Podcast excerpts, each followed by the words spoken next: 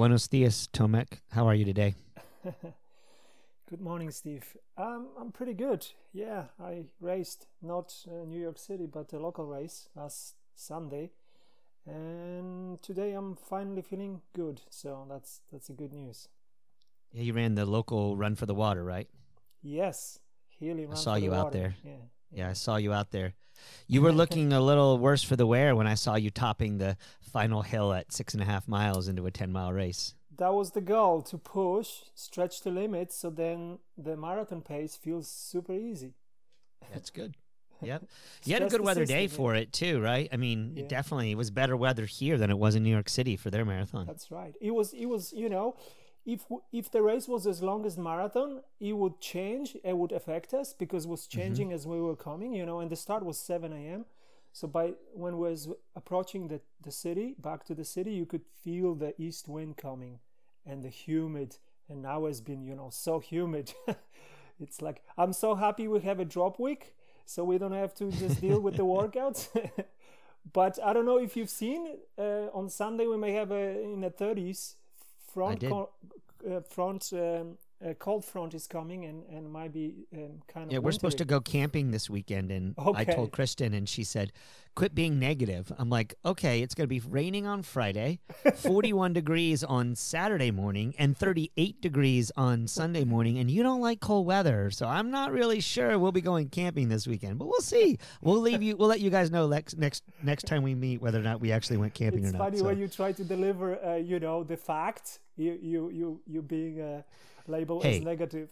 I'm in I'm in a house full of girls who are bosses. They are the bosses, and I know they're the bosses, and it's better that they are the bosses. So, um, I just try to stay the boss of my tiny little domain, and um, if I do that, and even then, I'm not really very much of a boss of it. So, And then yeah, and Um, if we if we go to transition to you know uh, New York City Marathon, it came up to be the the women were the bosses fighting for the you know was amazing, and uh, and the, men- the men's race was completely different. But that's you know we we're here to talk all about it, right? yes, we are here to talk all about it. That race was crazy, crazy, crazy. I didn't watch it during. I didn't see it till um, till later. So I just got on and noticed that the Brazilian Nascimento had gone out like a bat out of hell, crazy, crazy pace. Yeah, so Um, so you know, um, we were all excited because for the first time um, we were able to see. We had uh, four different cameras. You know, when you downloaded New York uh, New York um, uh, Marathon app, there was an option for four races you could choose. But the problem was there was no commentary, there was no distance, there was no time. so you just watching. It's like, okay, is he running fast They or they running slow? They you just know? can't figure this shit out, can they? They just, just like, like- somebody's got to be able to put it all together. And even on the TV, you know, they just don't show even like mile marks. They just show like who is behind who, and like, but you don't know like how fast they're going. You know, it's like, I- it's you know, it's just kind of crazy. It's and even the you know, I like I like like you, I kind of watched some on the app because we had our own race that I just mentioned. But I was able to watch like the like the like the you know the, the key moments. Uh, well, the key moment maybe for the men marathon was was first two miles when the guy opened 420, which they say it's not really. I mean, it's the fastest split in a marathon. The, you know, I hear the the comments, but you know, it's it's a down. But they're down, coming off that down bridge. The bridge. Yeah, they're coming off the bridge. So they said it's like running 450, but it's 420. I don't know if that's true because I never been in New York City, but uh, um, it still beats your leg pretty good. Yeah, all the athletes that I had go- out there, I had three athletes running at Houston, at, at New York, and they all performed poorly. Um, they went in with big goals and big big expectations, and we didn't make adjustments for the weather, knowing that we should make adjustments. We still didn't, right? We just went for it anyway. Um, and one athlete was nine minutes off what they were hoping to run. Another athlete was more than 20 minutes off what they had hoped to run. But it really wasn't that surprising given those conditions that if you went for it and you tried, I thought the um, Stephen who went who who ran 249 I mean, for him to hold on the way he did was pretty impressive because the conditions were so bad to go for it and then and then um, crack that way. But It Well, it was looks like uh, it was a uh, rough day. You could just see it on the video screen, on this watching the screen, seeing the humidity in the air. You could see the humidity in the air. You could see it glistening on the ground, and you could see people sweating very, very profusely.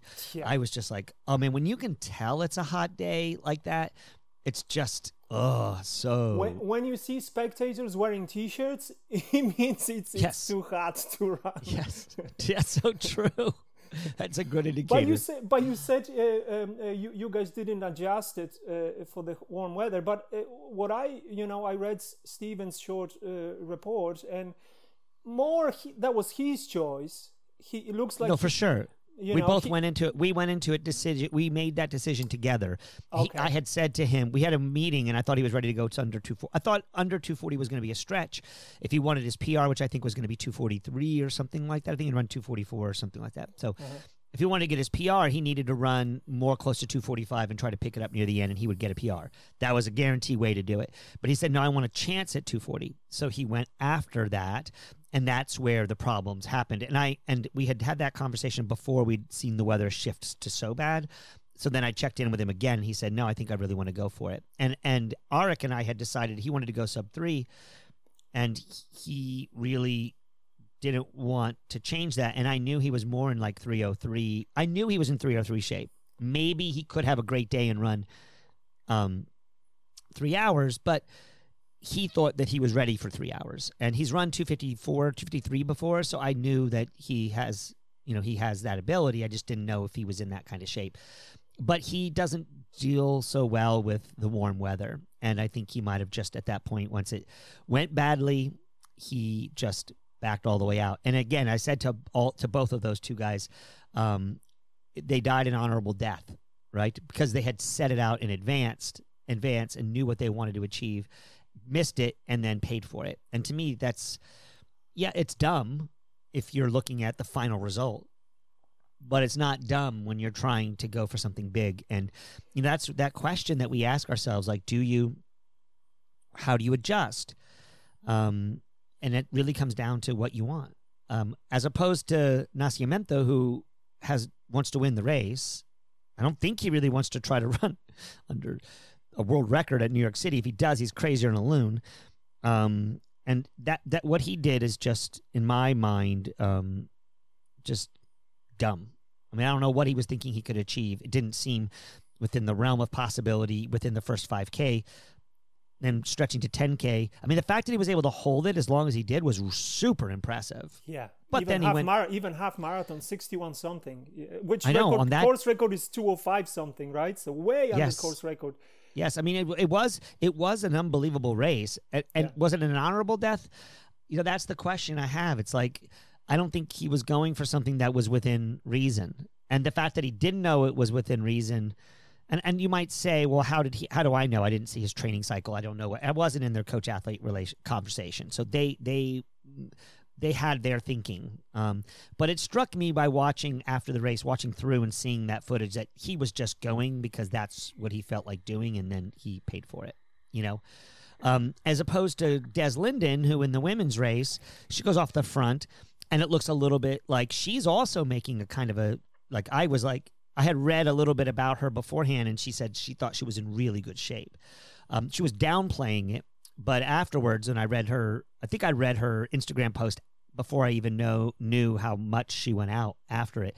And she said, "Hey, I went for it, but I thought I was in better shape than I realized. I thought I might be able to sneak up on some people." And you know, that to me is an honorable death. So, why is it that I have this ex- higher expectation for the Brazilian athlete than I do for Des? I don't know. It just seemed to me to be he could have won that race handedly, gotten a huge win at the New York City Marathon, and he missed his opportunity and handed it over to somebody who, um, who didn't need another win. you know, Yeah. Nascimento needed that win way more than Chebet needed that win. You know, so But, but see, but I had a li- a little bit um, uh, to compare those two, uh, Des and, and the Brazilian, the, Do Nascimento. It was Des was just going her pace, which she thought she is, you know, uh, capable of doing, and the uh, rest of the women were just very cautious. Versus men, they were going already pretty fast, and Nascimento going way too fast. you know what I mean? So it's a little bit different, uh, but yeah, she thought maybe she can sneak sneak away, but it, it wasn't to be. But um, yeah, you're right. It's, it's this is it's, what makes this thing so cool, Tomek. I know. I mean, the marathon is just. Let's talk about a few things here. Number one, Sisson's famous comment: "The marathon always wins," which I should pat. Which I should I should get that trademarked at some point in time. 'Cause I've heard- it's- I it's I heard a it's couple rub- people- rubs me in the wrong way in a way because it's Yeah. like why marathon always wins. I want to prove it wrong. I, I think you can prove it wrong, but only only when you decide that you're going to run about ten minutes slower than your marathon than your marathon goal time, and then you won't have pre- proved me wrong because you just went out for basically an extended long run, right? Like a fast long run. You didn't Yeah, really do a race. I, I, the reason it the reason the marathon always wins is because you have shift shifted from that glycolytic system to the lipid system. You've gone from sugars to fat burning, and the pure pounding of the race. I mean, you see it in every athlete. I mean, uh, let's let's just make note of one who we didn't see it from recently. Emily Sisson's last her marathon that she ran at Chicago was I think that was the only time I've seen an elite level runner get through without that drop. Now with we might see it with Kipchoge every once in a while where he has a race where he doesn't feel like he's fading near the end. Um, but we didn't see that at his last race because he went out after it, right? He went after that through that first half so fast that he wasn't going to, at Berlin, he wasn't not going to get, you know, he was going to look a little ragged at the end. And of all the people in the world, he, I still think Kipchoge loses to the marathon at Berlin in 2022. He does. Now, maybe Emily beat Chicago, but in that end, she might have just beaten herself because she didn't get squeeze out of it what she needed. You should be in that last. Um, when you see an athlete being able to kick it in the way she and a couple years ago at at at, at Chicago, Jordan Hasay did a similar thing, where they're just able to lift and close hard in it. You're like, oh, they left a little bit out there. Um, you know, in Emily's defense, as we talked about the last time we talked, that was part of her plan. She didn't really know where her, she was at pace wise, and she didn't really care because it was her her her really her first marathon where she was like where she knew she was ready, she knew she could compete, and she knew it was all coming together, and she was ready to go. So she's like, I'm just not going to pay attention to it. But anyway, going back to my point, the marathon always wins, um, always, and that's uh, what makes the race beautiful. Um, it's also something that everybody everybody knows it's a threshold that is hard to achieve. So it's got this higher pedigree. You know, I, I when I first started coaching marathoners, I was not a marathoner myself, and I was like, why do people care about the marathon so much? Have you heard me say this a hundred times? To make a well-run 5K is as good as a well-run marathon, but they're different races, substantially different races. So I agree that a well-run 5K is equal to a well-run marathon, but the athlete's going to feel better about their well-run marathon. Why is that?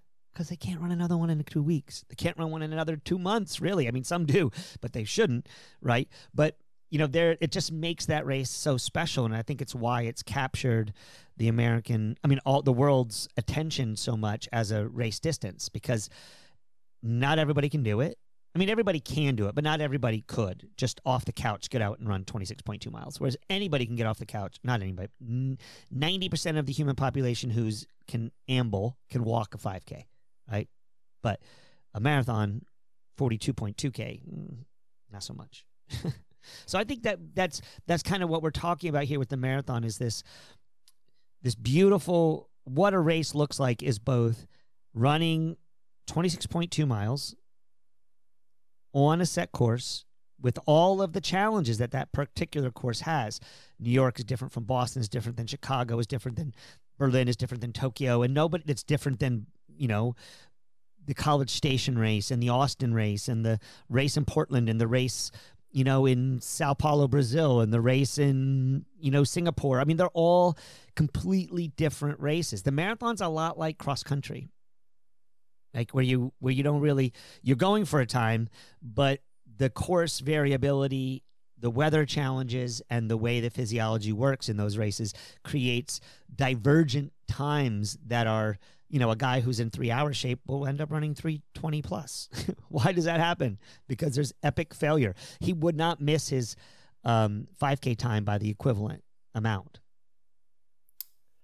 Man, so many, so many points out there, and, and so many, you know, discussions. Uh, the, the, the ways this discussion can go, and that's why it's so Well, beautiful. pick right? one. Pick one. no, I, I actually, you know, after after the race on, on Sunday, when I was just like, you know, jogging back home, I was just thinking like, why, um, yeah, why the, the, people choose the the marathon, you know, versus let's say this race, kind of was telling me so was talking to me so deeply, you know, the 5K or the half marathon of 10 mile or 10K and it, it, I almost felt it was harder. You know, if you can run hard those shorter races, it's it's just so challenging because you're just on the verge from the beginning. I'm not not necessarily because it's you know, but but but then in a way to to ease, let's say, to ease into the marathon, to the rhythm, to and then to actually squeeze the best out of yourself. That's that's just another uh, another mystery and, and, and beautiful process yeah, that you, you, can just just practice, you know. And absolutely, exactly. but one of the things that's critical here is you ran a race that's iconic in Austin, and in, iconic because it runs through the toughest hills that, not the toughest hills we have in Austin, but some of the toughest. Certainly, the toughest hills that almost everybody locally runs nearly every long run, or at least if they're running 50 miles a week, um, most people are running these hills occasionally. Maybe not down Pecos because it's pretty busy, but they're running up Scenic. Everybody's run up and down Scenic many, many times in a year, many, many times.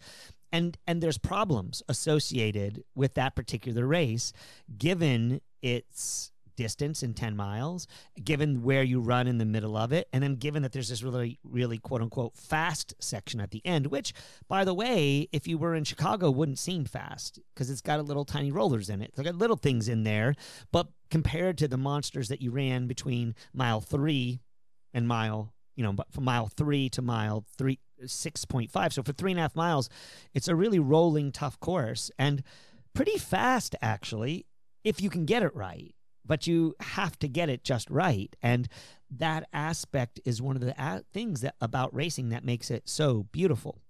Um, so you know when I athletes use this as a as a many I have a lot of athletes going out to quit out to the California International Marathon in a couple weeks, and you in a couple weeks are going out to Valencia same weekend, and you're using this race to try to figure out uh, number one what your what your equipment needs are, um, if you've got your gear right, um, maybe getting up and getting a number pinned to your chest creates that kind of excitement and flow that you need that will prepare you for your race a little bit better. Um, you've maybe gone through a race plan with a coach. Some people did, some people didn't. Um, hopefully, you go through a post race discussion what you did right, what you did wrong, how you can manage that. But it gives you all these opportunities to test what will be playing out on race day before the beforehand. But you're also hoping that that time will be giving you some kind of handicap or some kind of indicator of where your current fitness is. And see, you know, the the run for the water is challenging for that. Now, it's not challenging for me because I've been using it for a pre-race race now for about five or six, seven years to go for a weekend early early December race because people have been enjoying going to the California International Marathon because it's such a well done race. So we've been using that as an indicator race now for a number of years. And I know it's about a minute to 90 seconds slow. On really good we- on your day, I think it was 60 seconds slow. So I think you lost 15 seconds a mile through um, the the middle miles. And I think you probably went out a little slow because you have to be prepared for those miles. So you lose some time on the tra- time there, and maybe you can't make it all up in the last two and a half miles. But uh, so I, but I can budget that. So for you, you ran 58 30 ish, right? Isn't that what you ran? Right? 58 30 ish. I mean, that's indicator. If I take you, give you a minute off of that, that's 57.30. That's directly in line with a 240 marathon. Now, that doesn't mean that Tomek's going to go out to Valencia and run 240, but it gives you sort of a place to say, all right, I shouldn't be thinking about 235 because that's a bridge too far. And I can actually be pretty confident that 245 is something I can do and can manage, can handle, and I should be reasonably ready for that, given that I that I did this equivalency. Now, there's a lot of meat left on the bone there that needs to get processed. Like, how many long runs have you done? Have you done anything specific for a marathon? You can't just do equivalencies straight off the bat. There was a guy who was only about uh, about a minute and a half behind you, who I started coaching recently, um, who was the second Telos runner behind you. His name's Max, and he is just joined my program. He hasn't done a long run beyond, you know, 14 miles to 16 miles. And if he was looking for an equivalency for his performance, after that, I would have to say, no, you can't just take a straight equivalency of a 59 minute, you know, he ran 60 minutes, 50, call it 59 minutes. I can't plug that into a calculator and say, oh, I can now tell you that you're ready to run 245 for a marathon because he's not, right? He's just, he's just not, he's not prepared for that. So you have to take those things into consideration. But I mean, these are the things that I think are important for people to recognize and realize that, um, why racing different race distances is cool and why doing them in the middle of your season is really crucial and critical. Um, this particular episode has turned more into a training episode than a fanboys typical episode episode but you and I have been threatening to do this for a while now so it may end up turning into the fanboys being a little bit of a of a mix of both of these things.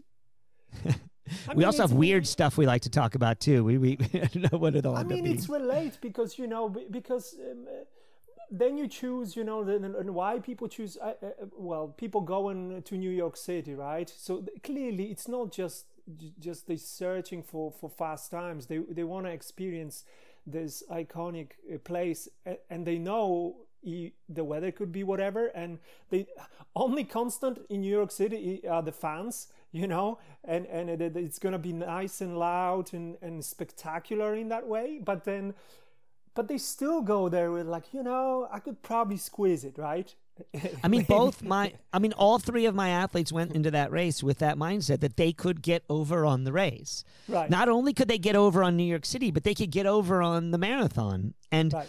I let them do it. Like, so am I a dumb coach? Like, should should I have backed them up? I mean, I did give all the typical caveats, right? But I signed on. Like, those, all three of those. Okay, of the three athletes that ran at Houston, that ran at New York, we'll talk about. We you know we just met, we mentioned Steven going for 240, ran 249, loss on my on my win loss record that I talk about. Right, I get a loss for that. Okay, my heart doesn't, but I do. You just we shot for something, we took a big risk, so we get a loss. Um, it's like a football coach who decides to go at fourth and whatever. Um, you know, fourth down, he tries to make something happen and he can't get the three points, and so he made a hard decision, and so you live by, you live by the sword, you die by the sword, as they say. Um, Arik definitely a loss. He was gone for three hours. Even I would have signed on for 303, 305 maybe, but he ran 320 plus, and so then therefore that's a loss, right? And then Jeremy, who has been has had a very up and down season, lots of challenges.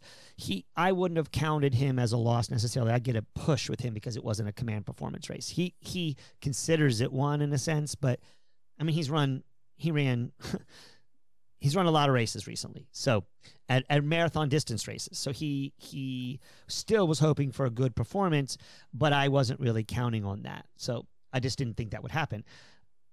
But so what what do I get for that as a coach? I mean, I got three losses. I got a, you know, I got two losses and a tie or two losses and a push.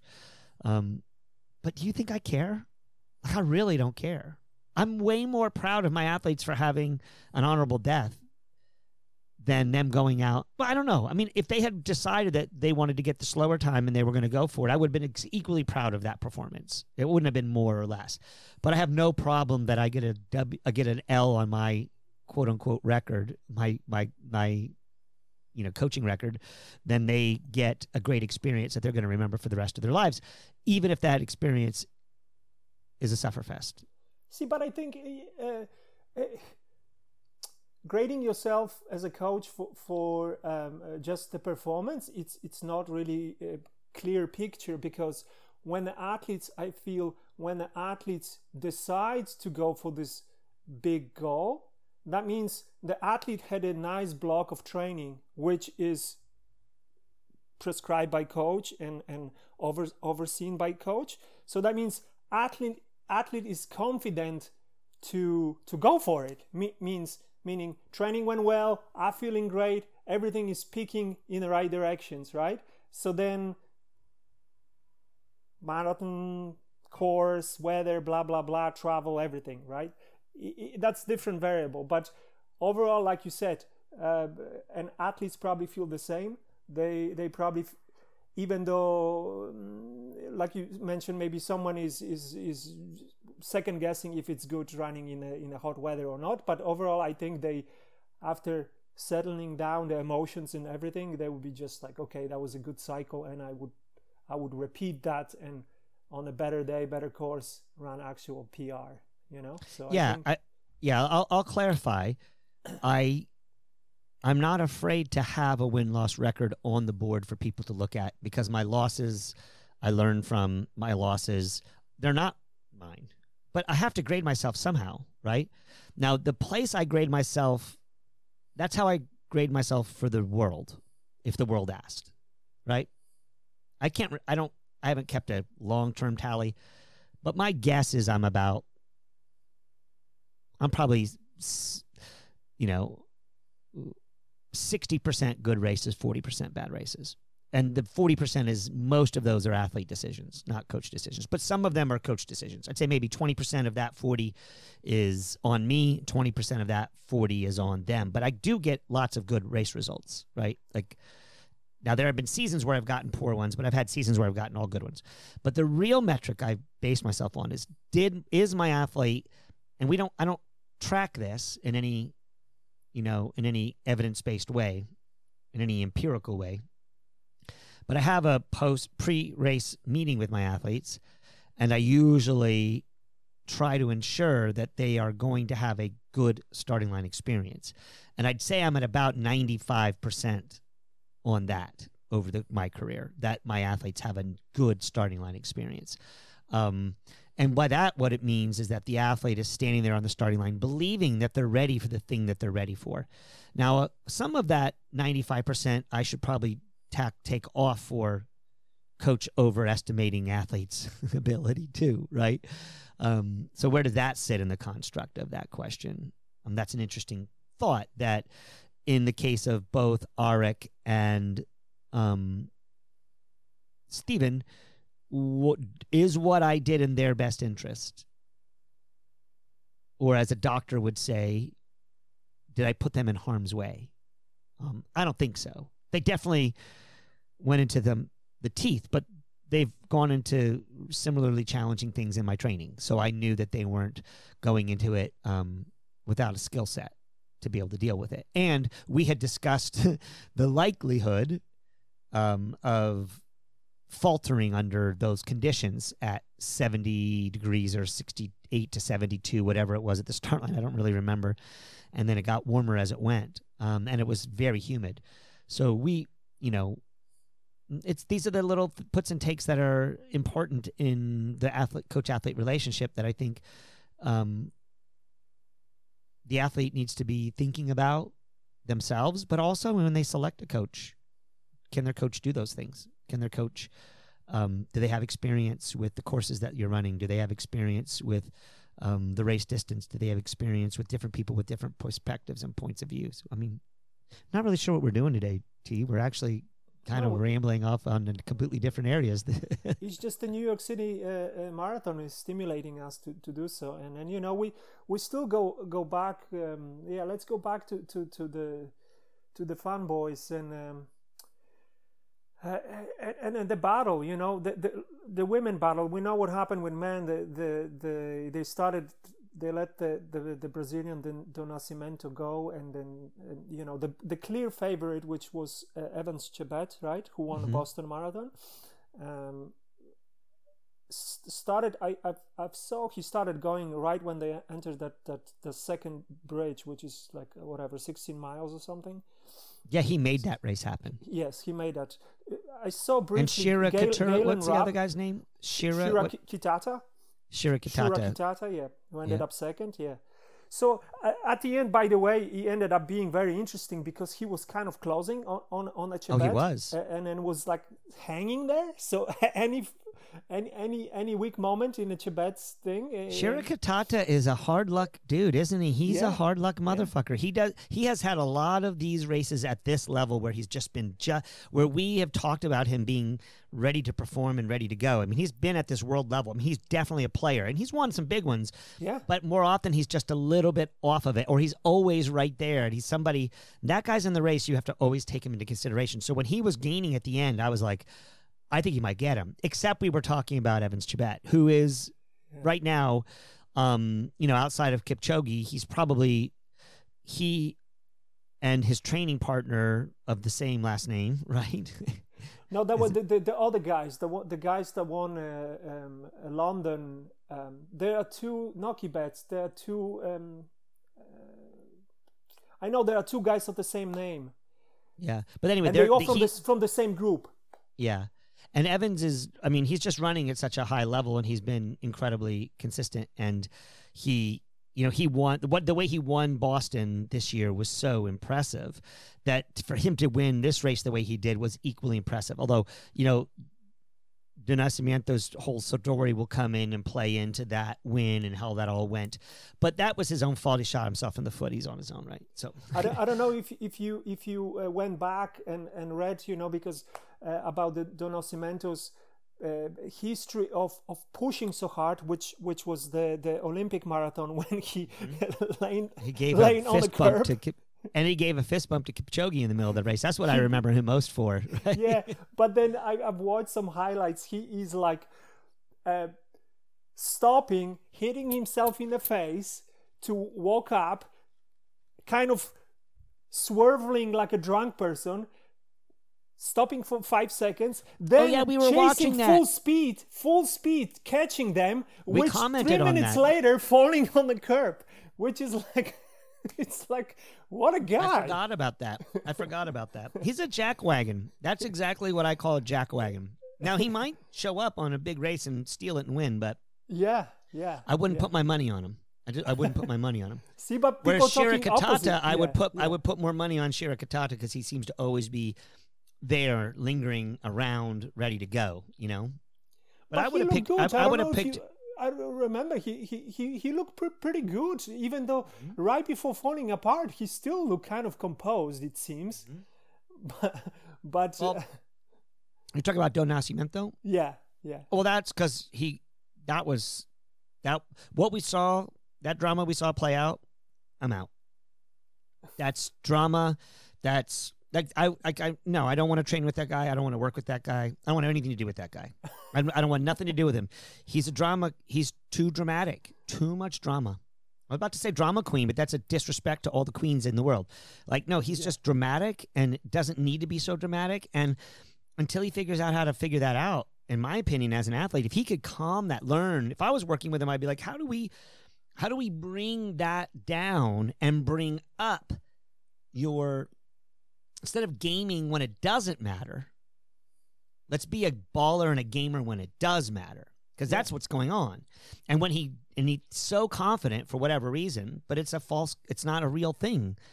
And if he just sat back a little longer and stayed in the race a little bit longer, would it be a real thing? Now I don't know enough of his races. We'd have to go back and do the last five races to kind of track it through to be able to give him ad- advice. We're not his coaches, but he wouldn't listen to us anyway. Why would he? But I don't know if I would work with him. I just he's he's a jackwagon. I don't want to work with a jackwagon. There are jackwagons I like working with because that's a problem I like to solve. But he's he's I think he's probably I mean this is two huge level races with all the eyes of the world on him and he acts like a petulant child at the end of it. In the middle of yeah. it. Like so, come but on. you like I'm done you with that. But you, oh, by the way, he he used to train with the Lawrence Cherono group. And when Lawrence Cherono popped for for for dru- drugs, uh, Mm-hmm. he left the group. Said he want don't want to be associated with the group. But also, what do you think if if the weather was perfect? You know, let's say forty degree, and uh, you think he could hold it almost till the end? No. The marathon always wins. He was gonna crack. Do Chebet was gonna win go that race no matter what. He would have run faster, and it might have been later, and maybe he would have held him off because he would have gotten closer to the finish. But he would have been fading. He would have been. It, Yeah. I think do Nascimento got excited about what's been going on in women's level. Okay. We've been talking about He this. Why the men haven't been running? He watched Chicago. He wa- I mean, he watched all of them. I mean, all year, all 2022. There's been people doing crazy stuff Yeah. and pulling it off, right? So I think that that's what he was doing. He was like saying, "No, I can get it done. Watch me." And he he got pumped full of confidence that he okay, he, he wasn't going to beat the weather that day. He wasn't going to beat that course that day at the paces that he was trying to run. The best in the many of the best in the world that run on that course. I mean, many people who have run 204, 203 have run 208, 207, 205 Right. on that course, right? So he's he's not going to run 202, 203 on that course. He's just not. Now, some marathoners do have a plan. What did you say he went through the halfway in? 6140 or something. So that's like, oh, so let's say it's 204, right? So y- some athletes, that might not be too fast for some athletes at New York City if they know they're going to have a fade and they just want to get far enough away that they can sneak away and then they know how to suffer. But not on a 68, 72 degree day with 85% humidity under any circumstances over 26.2 miles. No, no. Dumb. Like it just it doesn't make any sense. And because it didn't make and because and he knows it didn't make any sense because that's why he acted like a little whining, crying child and flops on the ground and has the whole world look at him and get a camera in his face. And he's drama. He's drama, dude. I don't want anything to do with it. Like, I'm not a fan. Not a fan at all. Not unlike the women that we saw at Chicago. We saw the what we saw at Chicago. Like where we saw someone stand and deliver and hold and keep their stuff together and go for it and still not fall apart and not cry and whine like a little child. Like, no, I don't buy it. I'm not I'm not a fan of that. I think it's I think it's weak sauce, frankly. Now, I'm sitting here in a catbird seat just commentating, but that's my view.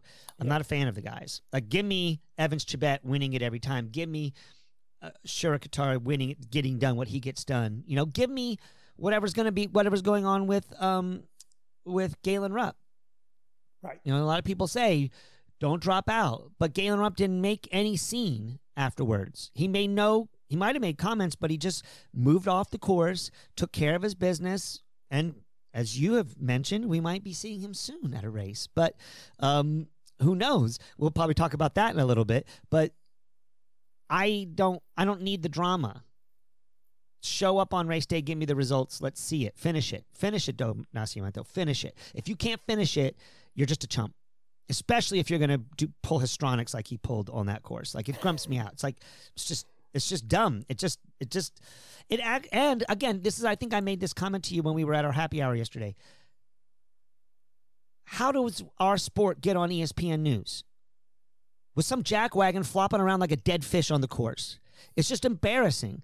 We should not be showing somebody doing bad stuff, doing something that's not honorable to the to the sport. I don't like it. It just it just it, again it just creeps me out, makes me feel gross and icky and like I don't want anything to do with it. I mean, and I don't blame him. I mean, but I'm just not gonna. I'm not. I'm not gonna encourage it. I don't. I don't see it as an honorable death. I see it as a stupid, ridiculous, dumb death that didn't need to happen. But, but it was like with all that, it's beyond our control, no? or his control at this moment. Ended up in a hospital and said, yeah, super low sugar and it's super dehydrated. So I, I guess he, it's it's yeah. Maybe I he's mean, 23 year like, old, you know? I don't know. Every single person, if you tested them at the finish line of that race, would have had all those similar conditions. That's true. That's so true. don't buy that. Don't, don't buy those stupid stories that they tell later on. Yeah. I had to take in three liters of water and I had all these other problems. Every single person that got tested at that finish line, whether they won or they finished in five hours, had the same fucking conditions. I guarantee you. Maybe not exactly the same, but really, really close. And if his are worse, it's because it's psychosomatic. He made it happen because his mind was like, oh, I'm falling apart. I'm going to fall on the ground. flops around like a dead fish. I can't take it. Like I'm done. I, I don't want to talk about this bozo anymore. I'm finished with him. Let's move on to another topic because he. I can't. I can't stop talking about it. It makes me yeah. grumpy. The, the the on the women's side, you know, I would I would think. um like like not not completely different than the Brazilian guy was actually Hellen Obiri who actually finished. Big story before the race. Everything went perfect the rumors even uh, the comments were even uh, floating that in a in a perfect condition in a flat course she's in a world world record shape. And there you go. I don't know when she started falling back but she you know she still finished i think in the fifth place. And uh, it got huge huge um, humbling experience which is probably good. And she has a pr that she can beat next time you know and everybody knows she'll be back and be ready for it. She didn't get yeah. burned by it. She finished strong. Um, yeah, I just don't know why any. I mean, you can say you're in world record shape, but you have to do it. Right. And why would you pick New York City unless you already knew that you didn't want to be held to that standard? Um, and maybe I don't. I'm not saying she said she was in world record shape, and I'm not saying Dathan said she was in world, world record shape. But the yeah, rumors the, the goal was not to run a world were, record. To clarify, the the, the, the goal correct. was to win, and the goal well, I know I, that I heard for her was to sit, not lead, and then close hard, which she's famous for, right? But even this relatively slow pace ended up being deadly for her. It was it was just I mean I I mean yeah. I I don't think anybody's going to debut.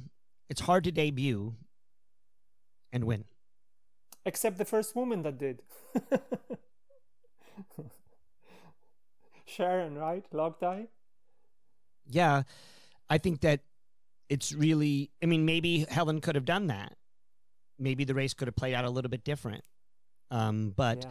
uh, it's hard to win in your first race, especially when all the media is talking about you. People weren't talking about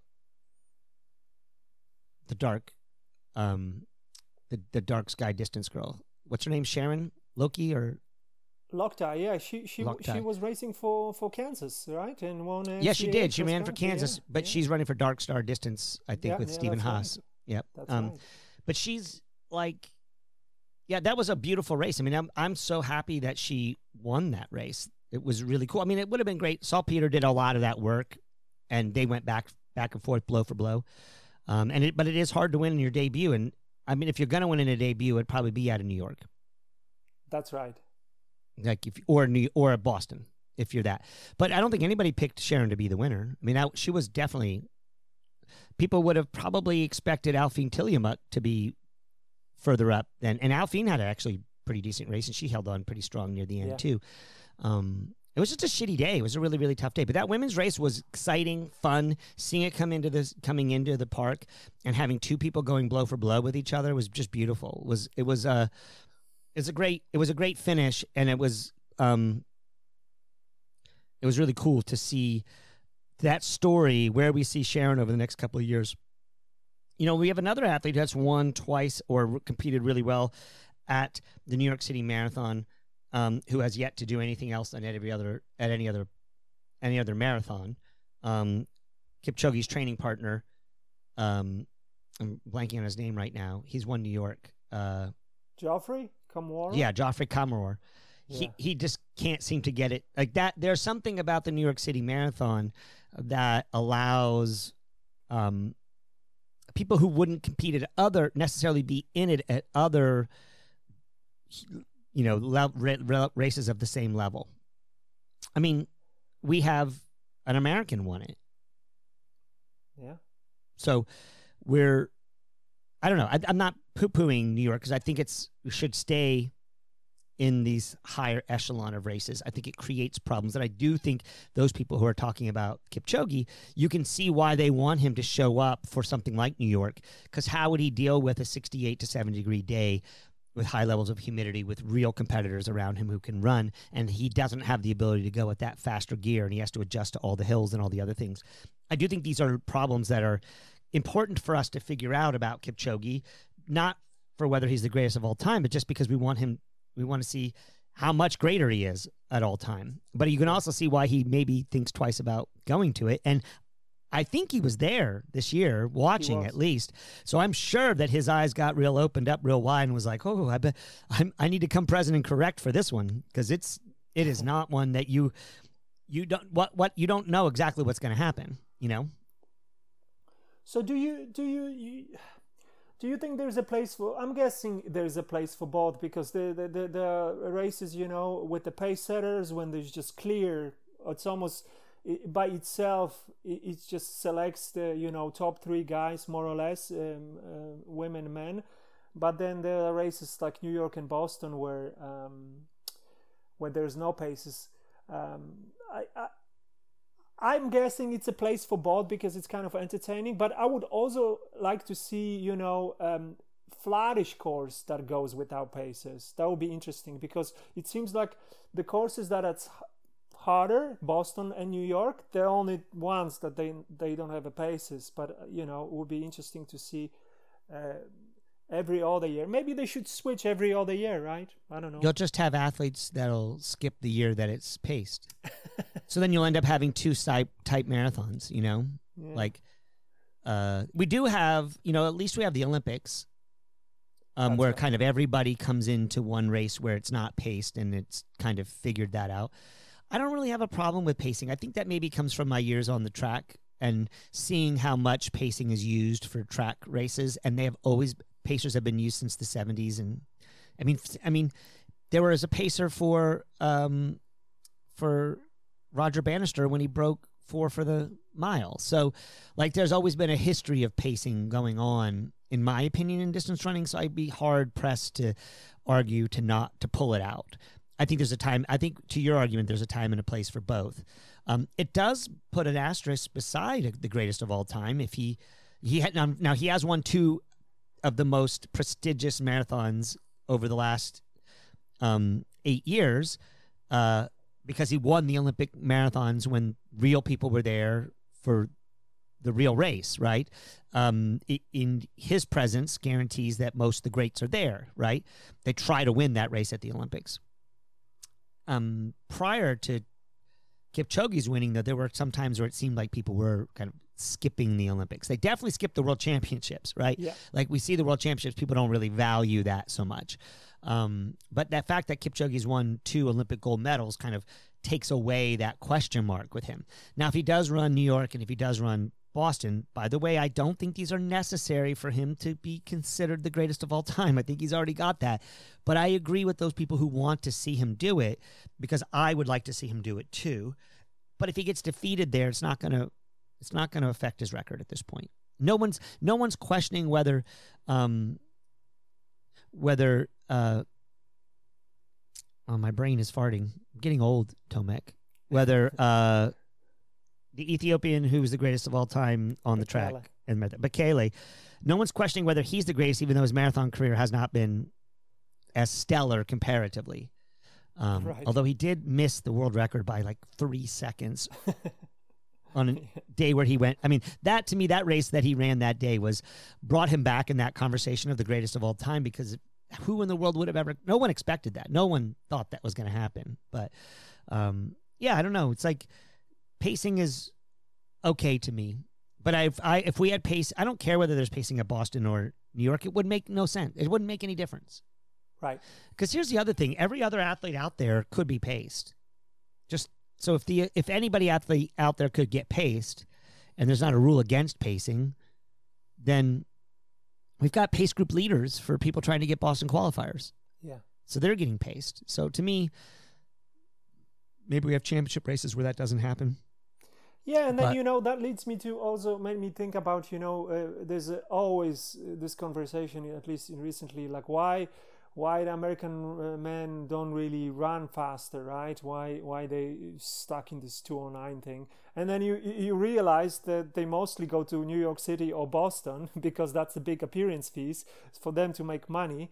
And and uh, and there you go. They they stuck with those hard courses, hard weathers, and uh, they seem not to be interested really going much faster. I don't, I don't know. Maybe you know seventh or top ten in New York plus appearance fees. Best American pays them good good uh, Mhm. good money, right? I think we'll see some of them do that. I mean, I do think you're going to see more of that. They'll they'll go out. after the Yeah, I think so. Yeah. I think that the cadre of American distance runners that have that are there now, like the Scott Faubles, um, the Mart Llanos, the Mike, Matt Llanos, the the Albertsons, and the myriad of other ones we could talk about that I know I'm forgetting. That they're um, they've been playing in a second fiddle game for a very long time with Galen. So I think once Galen sort of exits stage left, which may not be soon. He, I mean, I see seems to me like he's still got another five, ten years in him personally, but we'll see. He doesn't need to do it, but um, but I do think that there is less of a. Um, I- think that for some reason Galen has affected American men's competitiveness. I, I think that there's a subtle psychological issue that goes on there with him being the number one guy. And he proves it every time he goes out. Right? He's won the Olympic trials the last two times going away and no one could go with him and no one there was no question about what was happening, right? He was the best guy. So I think that affects them. It's like I'm runner up, and so I can't be. Th- if I can't be the best in the U.S., how could I be the best in the world? Whereas the U.S. women don't have that same view, even though they are pretty far behind. Um, they're still closer than the men are, and and the thing about the women is we're seeing incredible improvements. I mean, we 1983 1982 and 1983, we saw Joan Benoit run 223 when she broke the world record, um, and at Boston, and that that performance um, was a huge world record breaking. She broke it by like three minutes or something like that. Um, and American women are really pushing the edge of you know they've now got we've got many who are down below that world record. Outside of, I mean, we don't have anybody threatening the American world record. I mean, now the American world record is kind of a cheater record. I think we would both agree that Khalid Khannouchi probably was he's definitely suspect. Don't want to say he was for sure, but he was definitely suspect. He ran 205 or what is it, 204 high or something like that. 38, I think. Yeah, and, and you know he he to me he that that that time is if Galen didn't get it, who's going to go get it? You know, so that the men have a challenge there, whereas for women, they keep breaking American record, breaking American record, breaking American record, getting bonuses for that, doing that. Each time out now, we're going to see an American record get broken because they're not just trying to be the best in the U.S. Because to be the best in the U.S., you have to break the world, the American record, and then they still want to be one of the best in the world. I think the men that ship has sailed on both counts. They don't see a sub 205 in the in their potential. I mean, maybe Albertson does, but whatever. Yeah. Like that guy's not seeing exactly clearly from my point of view, but um, and then but but all the women are right. Um, they all are. Even Galen doesn't seem to talk that much about trying to get the American record. It has never really. It hasn't ever seemed to be something that he was really concerned with, which is shocking because he could go down as being one of the greatest American distance runners ever if he if he he could go down if he could get it, and I, he still might. I still am not. Yeah.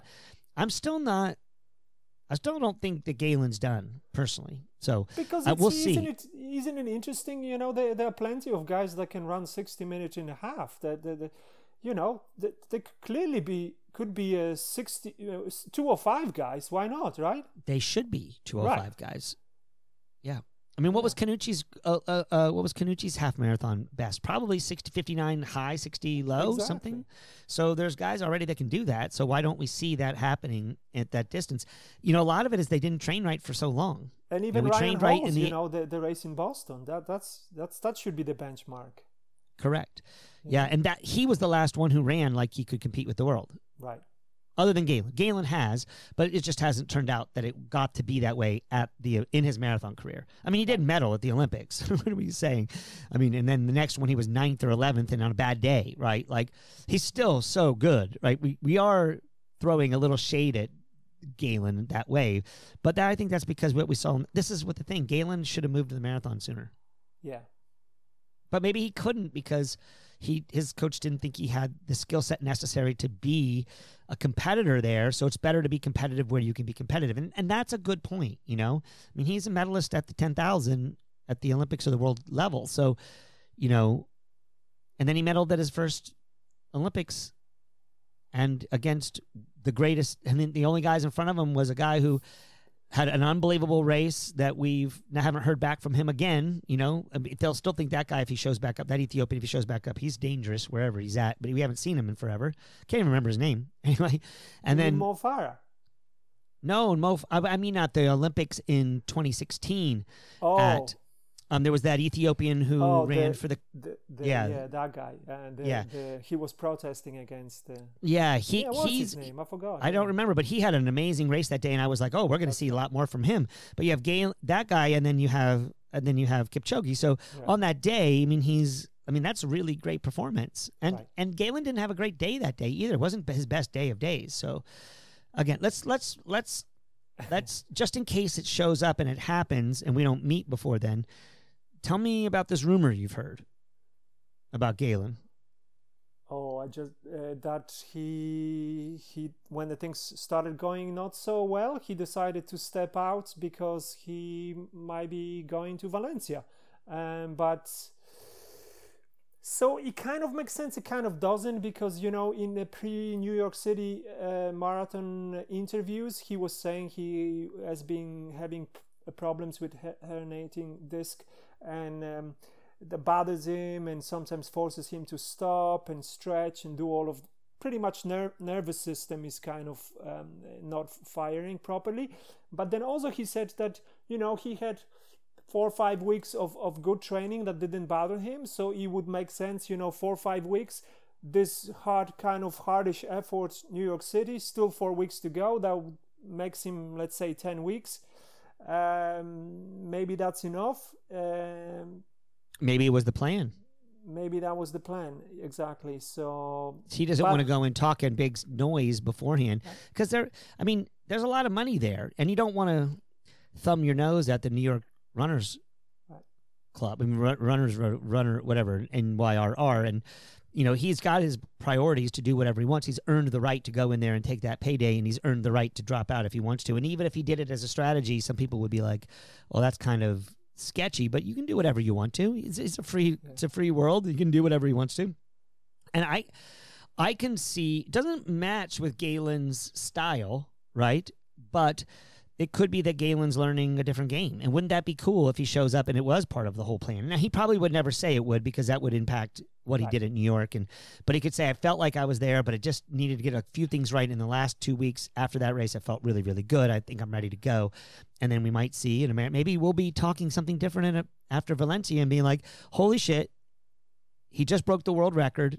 he just broke the American American. record. He's not, not going to break the world record, but he could break the American record. He ran. He just ran two oh four oh five or something like that. We'll be like Galen, Galen. But I don't. I wanted to call it here just in case it does happen that we could say, hey, there was a rumor out there. We heard it, and maybe this is this is happening. Yeah. this is this is uh, one of our uh, telos Well, you'll know because you'll be there. You'll be there, and your and your roommate in Valencia will be um, at that pre-race meeting, Yeah. so you'll know for sure whether or not And- he's showing and- up on and race day, so. and the guy that you just mentioned, CJ Albertson, he will be going for American record too. Yeah. Why not? Why not? Right? Well, he'll go for it. We know that for sure. And he won't be a drama queen though. He won't be he won't be dramatic. He'll just it'll just be what it is. He's going to go for it. The the dude goes for it. He always goes for it. So go for it. Like there's a there's honor in that, I think. There's it's good. It's it's a good style. Some one of these days he'll pull it off and everybody will be like, "Holy crap." I mean, I think he the thing is he trains so hard. I don't think that I just I haven't seen this from what I heard about his training schedule is that he's chronically on the edge of overtraining and he publishes his stuff out there. So he works really, really hard in his training program. So who knows? We'll see. It'll be interesting to see. He is experimenting a lot too. Yeah. There's really nothing else to be thinking about um, setting up for our next fanboys um, because that's the next big race, really. I mean, we've got NCAA cross country. We haven't talked about cross That's country yet this year. Um, we haven't really gotten into that too much. Neither one of us has been. Um, we've been. I've been following it, but we haven't yeah, been. Exactly. Maybe we can. We'll we'll talk about it. Maybe we'll be back at you guys in a week or two um, before Yeah, Thanksgiving. After, but after the NCAAs, before Valencia, we know, uh, you know, what is what, and yeah, and- we and can. I think we want to do a preview of Valencia so we can do a post of Valencia because exactly. there is going to be um, there's going to be a lot of really amazing runners there, and it's going to be fast. And you're going to be there too, so it'll be cool. And you're going to get a lot of the scoop because you'll be you'll be right there in the midst of it. exactly. So exciting times, and I, uh, yeah, it's it's hard to believe it's only four weeks away, or or something like that. I know. You're, race day's coming, brother. I know. All right. Thanks, guys, for listening. Thanks, Tomek, for taking the time. We rambled all over today. I don't know what I'm going to call this episode, but we'll find something fun. Thanks for listening. Yeah, and yeah. um, New, New York City s- stimulated uh, conversation. Yeah. yeah, we're, we're, a pivot occurred in the middle of this. All right, guys, have a good one. We'll talk to you soon.